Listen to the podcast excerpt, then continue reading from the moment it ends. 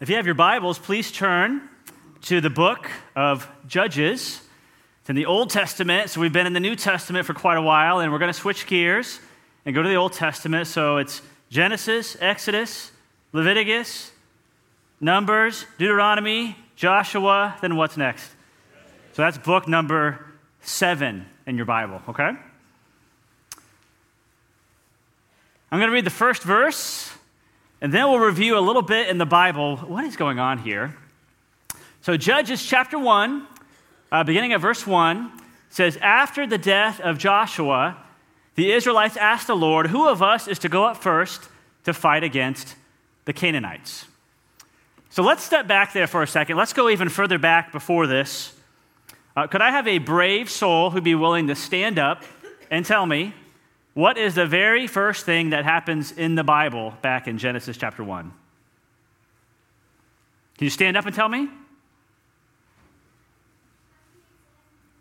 God creates the heavens and the earth. Give it up for Landry. That was great. Yeah.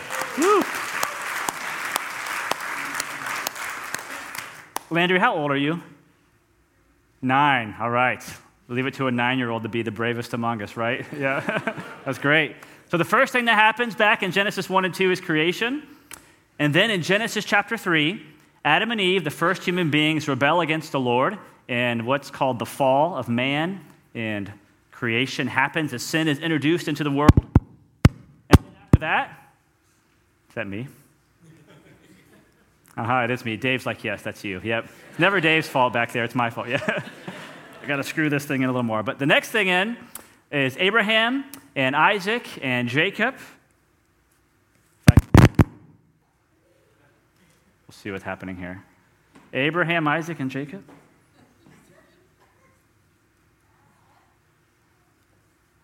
Well, hopefully it's still going, Dave. I don't know why it's not screwing in today. It's messing with us. I'll try not to touch it, okay? All right, here we go. So the next thing is the promise to Abraham, Isaac, and Jacob and Joseph that God is going to uh, use a people, a family line through Abraham to bless the nations. And so as you read the rest of Genesis, it's about those, that family. And by the end of the book of Genesis, Jacob and his family and Joseph are living in what nation? Egypt. And that takes us into the book of Exodus because this family, Abraham, Isaac, Jacob, Joseph, becomes the Israelites, and they grow and multiply in number. And eventually, the Egyptians can't stand them, so they become slaves. And God miraculously leads them out of slavery in Egypt through Moses and Aaron and the 10 plagues and the parting of the Red Sea. Does that sound a little bit familiar, even if you don't know the Bible very well? He leads them to Mount Sinai and gives them the law, the Ten Commandments. And then he has them build the tabernacle and the priestly system and the sacrifices. And you read the book of Leviticus. That'll be our next sermon series that Mike really wants me to do on Leviticus. and then Numbers and Deuteronomy. And by the end of Deuteronomy, they are standing on the edge of the promised land. God has called them to go to the land of Canaan and, and conquer it, but they haven't really done it yet. And so by the end of Deuteronomy, Moses dies, and then Joshua is his successor. In fact, if you read the book of Joshua, chapter 1, verse 1, it also starts with a very important death. It says, after the death of Moses. God calls Joshua to lead. And so he leads them into the promised land, and they have victory after victory. And for the most part, I mean, there's some blips along the radar, there's, it's, it's pretty successful. They conquer a lot of the promised land, but not all of it. And so by the end of Joshua, here's what Joshua 24 uh, verses 14 and 15 says very famously this is Joshua talking to the Israelites. He says, Now fear the Lord and serve him with all faithfulness. Throw away the gods your ancestors worshiped beyond the Euphrates River and in Egypt and serve the Lord. But if serving the Lord seems undesirable to you, then choose for yourselves this day whom you will serve, whether the gods your ancestors served beyond the Euphrates or the gods of the Amorites in whose land you are living. And let's read this together. But as for me and my household, we will serve the Lord. Sound familiar? And so the Israelites say, Yes, we're going to follow the Lord. We're going to take the rest of the land. We're going to be obedient. And that brings us to Judges now, chapter 1, verse 1. All right? So if you would stand with me for the reading of God's word, we'll start reading at verse 1. Don't worry, I won't read the whole thing and have you stand the whole time. We'll, we'll break it up. So it says in verse 1 Oh, by the way, actually, you can be seated. I forgot what I was going to say. you can be seated. I know sometimes we forget things, Mike. Like, yeah. Let me introduce the topic of what I'm talking about. Um, if I were to ask you, what is the definition of success in your life? What would you say? What does it mean for you to have a successful life? And I was thinking about that question, and I was thinking about it in relation to companies and organizations, because we all have a definition of success. So, how many of you have been to McDonald's before and eaten there? Okay, a few of you. What, what is their definition of success? Well, you may say, well, to make money. That's every business's definition to some degree. But how do they want to make money successfully? Well, they want to be consistent. So if I go to McDonald's in Florida or California or China, hopefully it's similar to our Swiss McDonald's here in Bern, you know? At least the menu is. They want to be consistent. The same food you have there is the same here. They want to be kid friendly. I mean, I'm always amazed everywhere I travel that McDonald's always has a changing table, a changing station. So we often end up at McDonald's on the road because of that. and they want to provide, they take some risks in their menu. So, how many of you remember, I think it's called the McLobster? Did that ever come out in your time? Some of you are like, woof. or, how many remember pizza that McDonald's tried for a stint? Yeah, was, I don't know if it was called McPizza. So, they, McDonald's is not afraid to take a risk because that contributes to their bottom line, which is success. Now let's think of Chick fil A. What is Chick fil A's? You're like, yes, let's think about that instead of McDonald's. What is Chick fil A's definition of success?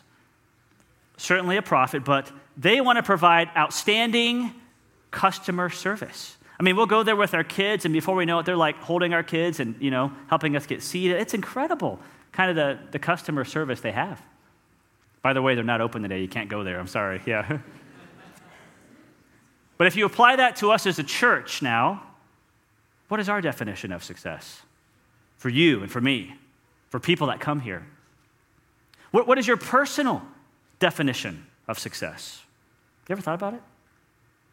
Well, God gives us a pretty clear, I think, even though this is some crazy stories in Judges, definition of success that we're going to see today in three statements. And you can really stand this time and stay standing, and I'll read. If anything, you stay awake while you stand up and down. That's good.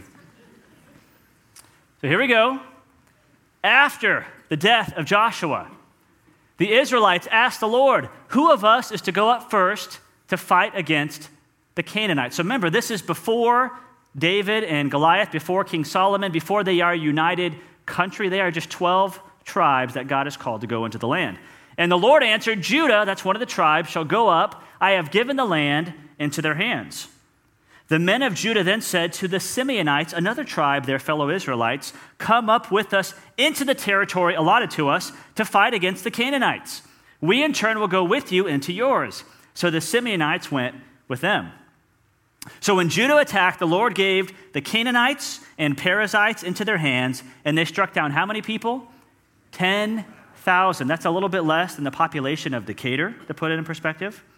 Struck down 10,000 men at Bezek. We're not quite sure where that's at, north of Jerusalem somewhere. It was there that they found Adonai Bezek, which means the king or lord of Bezek, and they fought against him, putting to rout the Canaanites and the Perizzites. And Adonai Bezek fled, but they chased him and caught him, and what'd they do to him? They cut off his thumbs and his big toes. So that may seem weird to us, but Judges gets even weirder. Verse 7 Then Adonai Bezek said, 70 kings with their thumbs and big toes cut off have picked up scraps under my table. Now God has paid me back for what I did to them.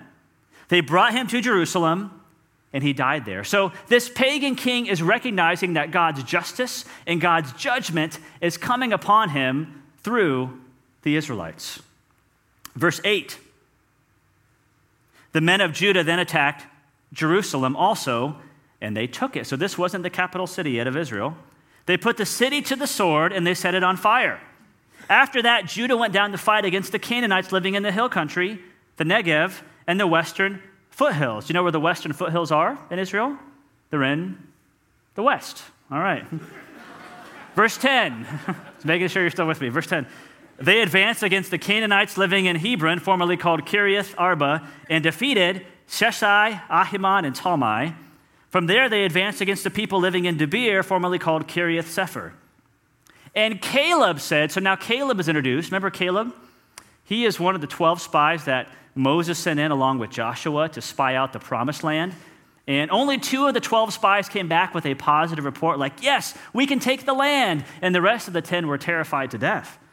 That's that same Caleb who had faith to trust God and that was actually allowed to go into the promised land with Joshua. Verse 12 And Caleb said, I will give my daughter Achsah in marriage to the man who attacks and captures Kiriath Sepher. And can you imagine that today, guys? If you go to ask for, you know, this your girlfriend's hand in marriage to, you know, and her dad says, Well, I'll give you her hand in marriage if you go attack the city, defeat it, and take it over. That's what he's asking. Mm-hmm. so, verse 13 Othniel, son of Kenaz, Caleb's younger brother, took it. So, Caleb gave his daughter Achsah to him in marriage. Isn't that romantic, women? verse 14 One day when she came to Othniel, she urged him to ask her father for a field. And when she got off her donkey, Caleb asked her, What can I do for you? She replied, Do me a special favor. Since you have given me land in the Negev, give me also springs of water. So Caleb gave her the upper and lower springs. We'll talk more about that story later. Verse 16 The descendants of Moses' father in law, the Kenite, went up from the city of palms with the people of Judah to live among the inhabitants of the desert of Judah in the Negev near Arad. Then the men of Judah went with the Simeonites, so they're partnering again, their fellow Israelites, and they attacked now the Canaanites living in Zephath and they totally destroyed the city. Therefore, it was called Hormah. Judah also took Gaza and Ashkelon and Ekron, those are Philistine cities, each city with its territory. And the Lord was with the men of Judah. So you can be seated now. We'll pause there for a moment. By the way, before I mention and talk about this idea of success, did you catch in verse 17 how it says they totally destroyed the city? Did you catch that? Well, often God will call the Israelites back then when they go into Canaan to go in and totally destroy it and wipe it out men, women, children, and, take, and don't take any of their possessions, you know, not, not to plunder it. I don't know about you, but when you read that today in 2019, doesn't that kind of bother us a little bit? Well, I will probably address this in a later sermon too, at more length, but for now, for the sake of time, keep this in mind that, that God was not calling them to do ethnic cleansing, per se, like some nations have tried to do. Because we'll see some of these pagan people and families actually come to faith in God. So it's not like God is against them coming to faith. No, the purpose that God had for them in doing this was spiritual. He knew that if, if they allowed these Canaanites and Perizzites and otherites to remain in the land, then they would be influenced towards idolatry and away from God. That was the main reason that he said you need to go in and completely destroy. Don't even plunder it. Just take the nation, take, take the people, and totally wipe them out. You know, I was thinking back to the book of Genesis. We kind of did a quick sketch of biblical history. When God had called Abraham, he made a prediction that his descendants would be slaves in Egypt for 400 years.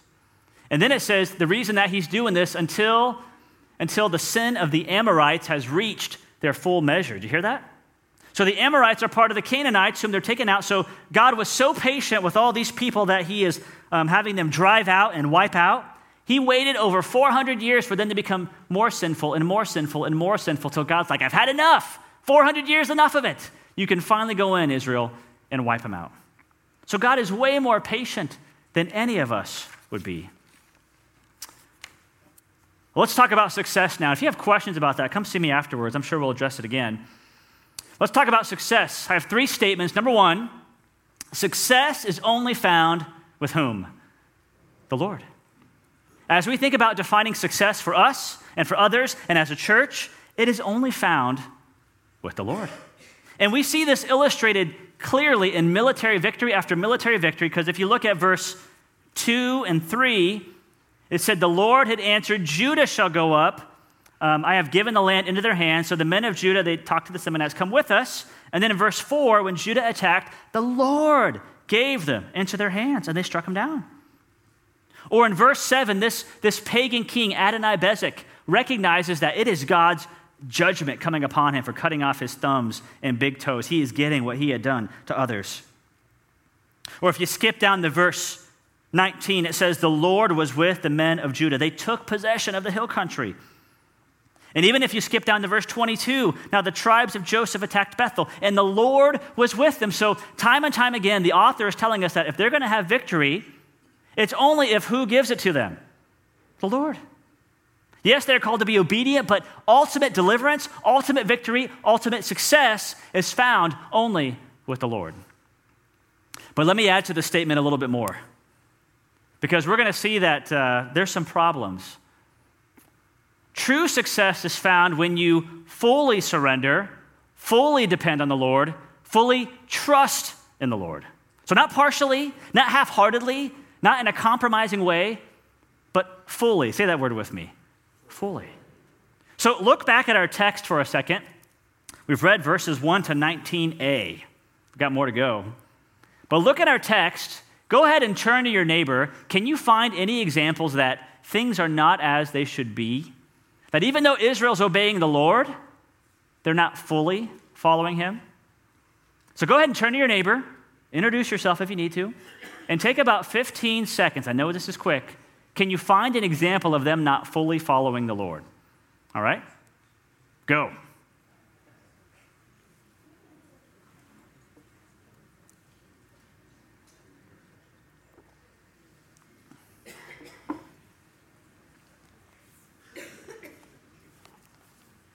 All right, five seconds. How many are having a hard time coming up with something? It's challenging. Because at first glance, it seems like everything is just roses. Great. but if you look at it carefully, look at verse 2. The Lord had answered that Judah, that tribe, shall go up. I have given the land into their hands. So back in verse 1, they asked who of us is to go first. God's like Judah. But look at what Judah does in verse 3. The men of Judah then said to the Simeonites, their fellow Israelites, Come with us, help us, we'll help you. And while that may seem like a great show of teamwork and unity, I think Judah is not specifically obeying exactly what God told him to do. They were to go up first, they were to go up into the land, but I think they were kind of having a little bit of an insurance protection that the Simeonites can come with us. So God still gives them victory, and they're obeying him halfway, but I don't think fully. Or even in verses six and seven with the big thumbs and the big toes, you know. I guess our thumbs aren't called big thumbs, they're just thumbs, but you know. They chase this guy down, they catch him, they cut off his thumbs and big toes. And this pagan king recognizes this from the Lord, but, but really what the Israelites are doing here, this is a form of pagan justice. This is not the kind of justice that Israel was called to do. They were to kill this guy, technically, not humiliate him and mutilate him and take advantage of him. They weren't exactly following what the Lord told them to do. So even now, we have seeds of destruction that are going on if they're not fully following the Lord. Now, there is somebody who does fully follow the Lord. Did you catch it? Caleb does. Othniel does, who will be a judge in chapter 3. And also, Achsah does. Because Caleb's like, I will give my daughter to anyone who, who does, takes this city. And Othniel says, I'll do it. And so in faith, he goes and he does it.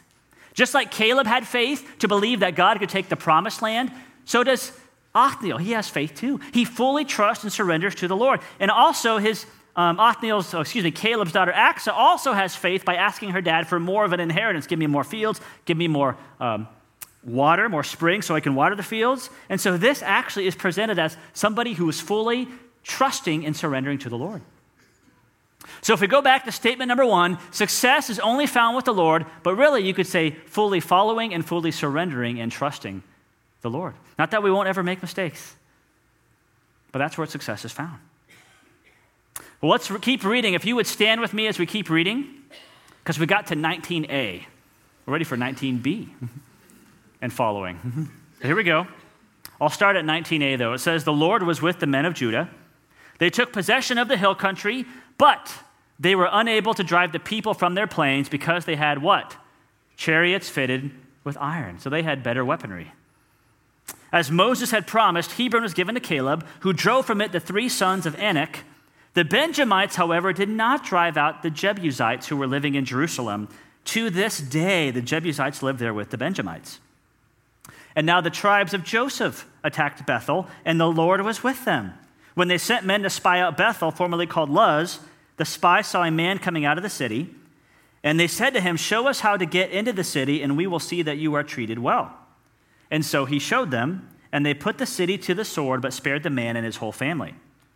He, this guy, then went to the land of the Hittites, where he built a city and called it Luz, which is, is its name to this day. Now, that may seem like a random story. Like, what is the point of that? I think, I think what Judges is telling us is that these tribes of Joseph are way more committed to this man they just met and to honor him than they are to the Lord and to follow him. Verse 27, it gets worse. But Manasseh, another tribe, did not drive out the people of Beth Shan or Taanach or Dor or Ibleam or Megiddo and their surrounding settlements, for the Canaanites were determined to live in the land. When Israel became strong, they pressed the Canaanites into forced labor, but never drove them out completely. Nor did Ephraim drive out the Canaanites living in Gezer, but the Canaanites continued to live there among them. Neither did Zebulun, another tribe, drive out the Canaanites living in Kitron or Nahalol. So these Canaanites lived among them, but Zebulun did subject them to forced labor. So, so what are they failing to do time and time again? They are failing to drive out the nations completely. It gets worse, verse 31. Nor did Asher drive out those living in Acco or Sidon or Ahlab or Akzib or Helbah or Aphik or Rehob. By the way, I'm not totally sure how to pronounce those. You just got to be you just got to be confident when you go for it, you know. So a little little hint for biblical reading in the future. But they did not totally drive them out. The Asherites lived among the Canaanite inhabitants of the land because they did not drive them out. Neither did Naphtali, another tribe, drive out those living in Beth Shemesh or Beth Anath. But the Naphtalites too lived among the Canaanite inhabitants of the land, and those living in Beth Shemesh and Beth Anath became forced laborers for them. So it's actually getting worse. Where before it was saying the Canaanites were living among them, now it's starting to say that the Israelites are living among the Canaanites. And then it gets even worse. Verse 34 the Amorites, that's a Canaanite tribe, confined the Danites, an Israelite tribe, to the hill country. So the Danites aren't even being successful, not allowing them to come down into the plain. And the Amorites were determined also to hold out in Mount Heres and Aijalon and Shalbim. But when the power of the tribes of Joseph increased, they too were pressed into forced labor. And then it says this is really a cryptic detail the boundary of the Amorites was from Scorpion Pass to Selah and beyond. So, so instead of the author describing the territory of the Israelites at the end, it's describing the territory of the Canaanites, their enemies. So you may be seated now. This takes me to my second statement on success. Partial obedience to the Lord may look successful at times, but it ultimately does what? it fails. Partial obedience, partial trust, partial surrender may look successful at times in your life, but it ultimately will fail. I mean, if you just read chapter one overall, yes, there's some concerning things, but you would say, you know what? The Israelites had more victories than defeats. They did pretty well overall but they are compromising along the way. They are not fully following the Lord's instructions and fully obeying Him and fully surrendering to Him that He can actually drive out these people.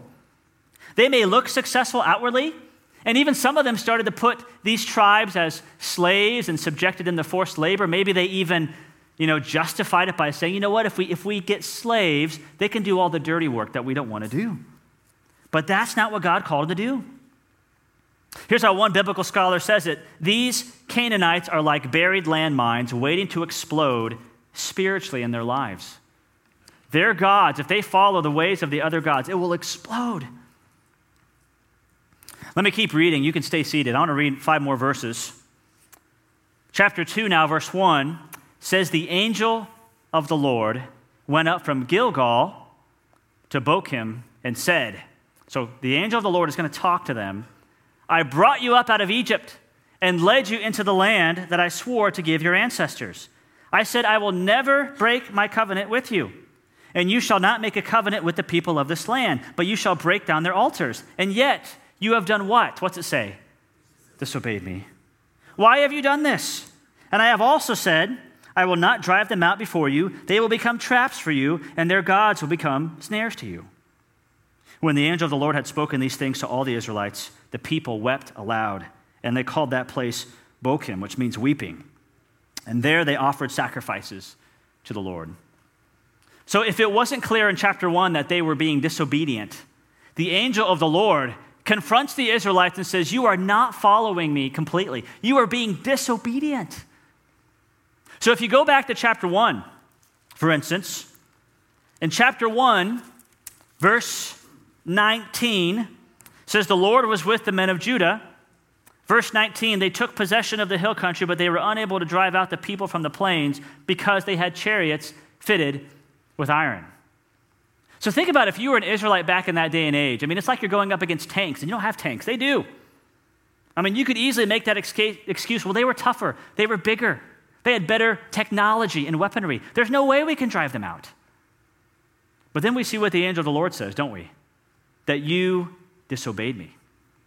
So the Israelites probably have one excuse, but God's like, there's no excuse. You need to trust me. You need to obey me. You need to surrender to me that I can take that, even if they have superior technology and weaponry. I remember hearing one pastor talk about this passage, and he said, You know what? So many times we often give excuses as to why we can't do something that the Lord is calling us to do, when really, more truly, it's we won't do it. Not that we can't, but we won't. But we give excuses like we can't. I mean, you can apply this in so many different ways in your life. I mean, where are you saying in your life right now that I just can't do this? God's calling me, I just can't do it. But really, if you're honest, we just won't do it. Let me give you a couple examples. Forgiveness. At some point in your life, you will struggle to forgive someone. And it is hard, especially the more grievous the offense, the harder it is and the longer it takes. But sometimes we say, you know, I can't forgive them, I just can't, when in reality, we won't. I mean, I get that it takes the supernatural power of the Holy Spirit to do that. But even if you're struggling to forgive someone, are you at least open to saying, Lord, I'm, I'm struggling. I want to get there. Help me. I'm going to surrender my heart to you now so you can help me do this.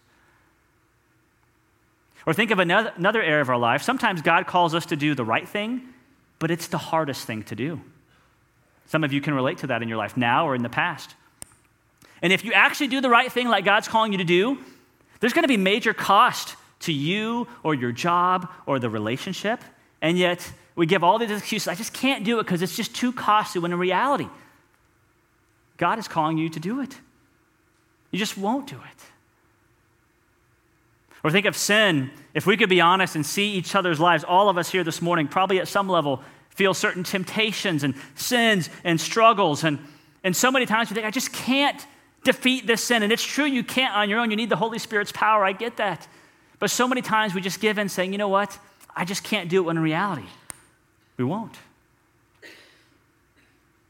As you think about your life this morning, where are you struggling? Where are you partially obeying, partially surrender? But God's saying, I want, I want you to fully obey me in this. I want you to fully surrender this in your job or in your family, in a relationship or your finances.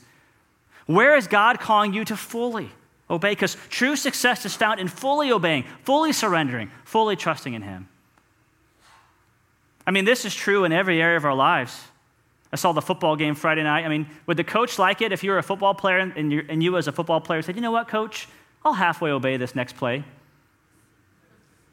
I'll halfway do what you said. No, he wants full obedience, or he'll chew you out and grab your face mask and let you know. Where do you need to fully surrender to the Lord? Let's go to statement number three. There is actually hope through all of this. I know that's hard to see, but statement number three says we must repent to find true success with the Lord. We must repent to find true success with the Lord. If you are feeling the weight of some conviction this morning by the Spirit, what I would say to that is praise God. Because God loves the Israelites enough to send his angel to confront them in chapter 2 and say, You're not following me. This is reality. But he does it because he wants them to change. He wants them to repent, which means to turn from one way and compromising and turn to the Lord fully and finally. And I believe the Lord is saying the same thing to us. If you are caught in some type of sin or addiction, or you just you, can't do something, but in reality, you won't. The good news is that God is confronting us today and saying, you know what? There's hope.